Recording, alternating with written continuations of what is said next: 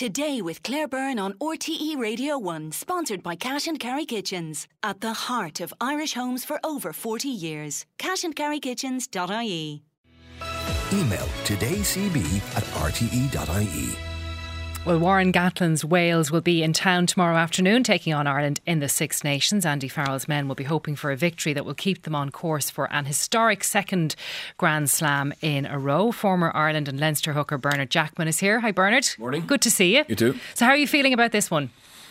Uh, very confident, which is, Oh. is a little bit worrying. No, no, look at. Um, uh, I think it's very hard. I've looked at both teams this week and, and watched both games that they've played so far. Again, and Wales. Wales, in fairness, the results are actually okay considering the youth that's in that team and probably the, the problems in Welsh rugby. But I also think they played against the Scotland team uh, um, who folded in the second half and allowed Wales come back at them. And then England, for the first half, were down to 13 men for a period. Um, now, in fairness, they're a brave young team, and it's probably going to be Warren Gatland's biggest challenge ever to rebuild. A, a, team like this and get him back to the level that he did with previous Welsh teams because the foundations look to be completely broken in Welsh rugby and Yeah, there are big problems down in the lower ranks of the game in Wales. it's it's incredible. Um, now, when I was there, so I worked there in 2016 17 with the Dragons, and at the time, the two Welsh soccer teams, Swansea and Cardiff, got into the Premiership. Okay, and the money that that basically came available to them because of status in the Premiership um, allowed them to really invest in, in Valleys sport, okay, with the Welsh Valleys. And so a lot of soccer clubs um, became affiliates of the, the uh, junior soccer clubs became affiliates of the professional clubs and started to get money for uh, facilities, investment, all that stuff. And also soccer became much sexier. You know, Yeah, uh, you know, that was the attractive always- sport for the young fellas. 100%. Rugby was always way, uh, Wales' national sport, but I don't think it is anymore. And I think even though Swansea and Cardiff are not in the Premiership anymore, the legacy of them being there for a little while meant that the current 22, 23 year olds as 16, 17 year olds were swayed to play soccer. Mm-hmm. And now at the moment you see club teams in Wales struggle to field uh, weekends. You know, so here there's the healthy All Ireland League for the amateur players, there's, there's junior leagues, etc.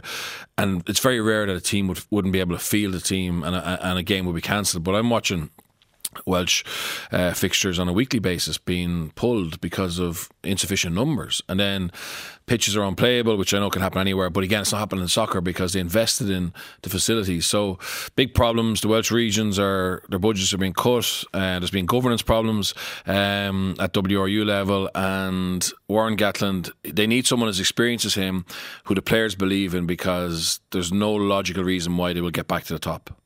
So he mightn't be there yet with this young team that he has, but you can never really write off the Welsh spirit. Like they are fighters, aren't Yeah, they? Yeah, they are. And if you if you listen to what Warren has spoken about uh, uh, this year, he said, "Look at when we put on that Welsh jersey, we've always been greater than the sum of our parts." Yeah. um, and they do believe in that, and um, they will get a great kick out of and lift out of how they came back against Scotland and how they performed in Twickenham. But this is on form, Ireland are a different level. Um, uh, like this team have been incredibly consistent.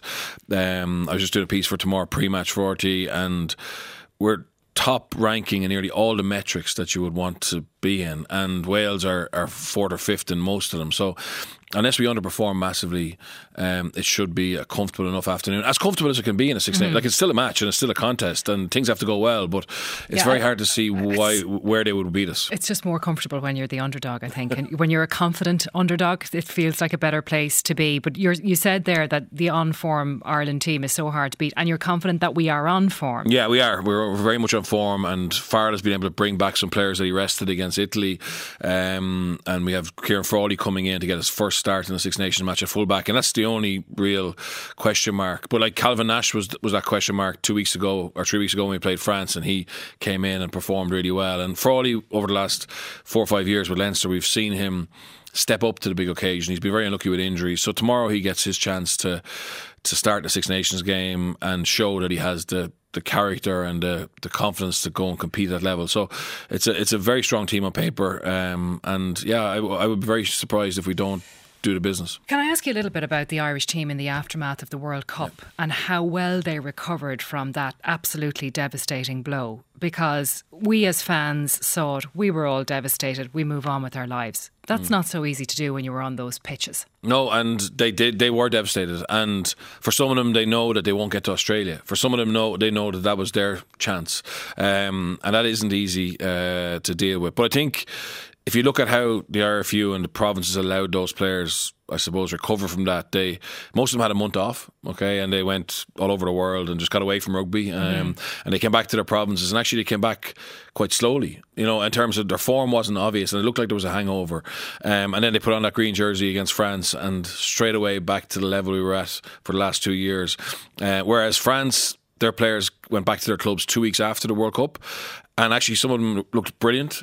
And then when he got put on her Welsh, her French jersey, it was obvious they hadn't dealt with that um, that setback mm. of having failed at a, at a, home World Cup. So Farrell and his leadership group and the players deserve massive credit. I said it before. I think if you follow a team, no matter what sport it is, um, the the two traits that you really admire are for me anyway, it's consistency and resilience. And I think this Irish team are, are consistent and they're showing good resilience now by able to not feel sorry for themselves and just keep yeah. going again. Well, is there any debate around that, around what you should do, do af- with a team after a blow like that? Because you hear about, you know, getting back on the horse, yeah. getting back out there. But in this case, it seems the break worked. Yeah, I think, look, I think Ireland are very lucky because obviously the, the IRFU contract them all. So they could say to the provinces, they're getting three, four weeks off, you know, and but obviously in England you can't do that because they're employed they're, by the contracted by the club, and French teams couldn't do that either. So it, it depends on what you can do contractually, and obviously our, the IRFU system allows us make that decision with the players best or welfare at, heart. And maybe it's not. Maybe it's more rootless than that. Maybe it's just to have them back ready mm-hmm. to play for Ireland. But for whatever reason, we seem to have got over it uh, better than I would have expected. Okay, now the Aviva Stadium has been criticised where the match is on tomorrow for the lack of atmosphere, problems with it, how it feels. What do you say to that? Look, at I'm. Um, I get lots of people giving out about it, and most of the solutions are around more what, what beer. What are they giving out about? The atmosphere, right? Yeah. But they're and but the solutions when you ask them is more beer, less beer, no beer, more music, less music, different music. And for me, it's not the mu- it's actually that's all great, and that that but um, the pre-match entertainment and all that stuff is fine. But I always went to a Six Nations game um, or, or, or, a sporting occasion to watch the game, and I think that what we need to do is it's not the Aviva's fault. It's actually the game at the moment is so complicated. Mm-hmm. Um, even Oh, you were writing about this yeah, last well, weekend. I just, and it's not just me. I mean, Ron O'Gara tweeted about it yeah. um, after the Scotland um, French game where the TMO had four minutes looking at a clip, uh, clips, different angles, and basically adjudicated that it wasn't a try because he had no clear evidence. I think we make it so hard for our officials by how finicky and complex the rules are, mm-hmm. and if they're if they're complex for officials who whose job is to be the experts, uh, if they're complex for coaches and players whose job is to be the experts, well, how are we going to um, help the the fan, you know. And, and look, some fans are fanatical, but other people who'll be in the stadium tomorrow aren't fanatical rugby fans. They're just there to to watch Ireland, mm-hmm. support Ireland, to see an occasion. So I think that's something. And I'm, I'm on a working group with World Rugby to to try and make the game simpler. Um, but we also don't want to dumb it down too much, but um, it's uh, it's. But I think we get to, we get to, what happens between the four white lines, right? The the atmosphere will come, and we can try all kinds of different things outside of that, and, and they're all important. But for me, the core is what happens on the pitch, and that's something that we can definitely make better. So the delays then that are caused by um, by watching the match back in order to make a, de- a, decision on the rules and so on is that partly to blame? That it is. Everyone's so, like, would, sitting there waiting for that decision. Yeah, uh, it is, and like often I think we're not getting the right decision um, because of of the of the wording of what the referee asked the TMO to look at. So, for example, in that game. 99% sure that Scotland got that ball. Oh, down. I watched it yeah, back again yeah, last night, know. yeah. Um, oh. but yet, in fairness, the TMO had no choice because he needed clear evidence and there wasn't that angle because bodies all jump on the on, and cover up the cameras. That's what players are trained to do. Um, but what I would compare it to Australian Rugby League, which is a sport that's thriving, and I'm not saying we have to copy other sports, but in that situation, for a try no try decision, they give the benefit out to the attacking team and they make a decision very quickly. Mm-hmm. And that's become that becomes part and parcel of it. And you get the reward for bringing that ball over the the try line. You know, that's and obviously if it's clearly not a try, it's not a try. But they give the benefit out and it's made quickly and the game carries on. So the the the English Times did a breakdown of last week's England um, Wales game, and the ball and play time was 35 minutes, but the time waited to get scrums reset was 18 minutes.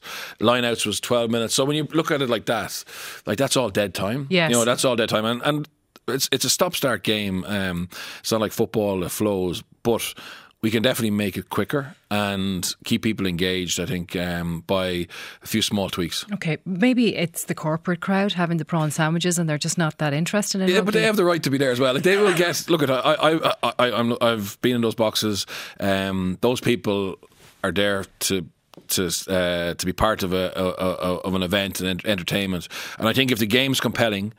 They will get behind it, but uh, yeah, I, I would- focus. Maybe I'm wrong, but I focus on on the game itself and how we can make it better rather than um, the prawn sandwiches. So, so it's what's going on on the pitch for you is, is the most important thing. So, Yeah. if you can reduce the delays Yes. and make it a game worth watching, you're going to get the atmosphere in the stadium. Absolutely. Okay, um, right. They're going to win tomorrow. That's what you're saying. Yeah. Right.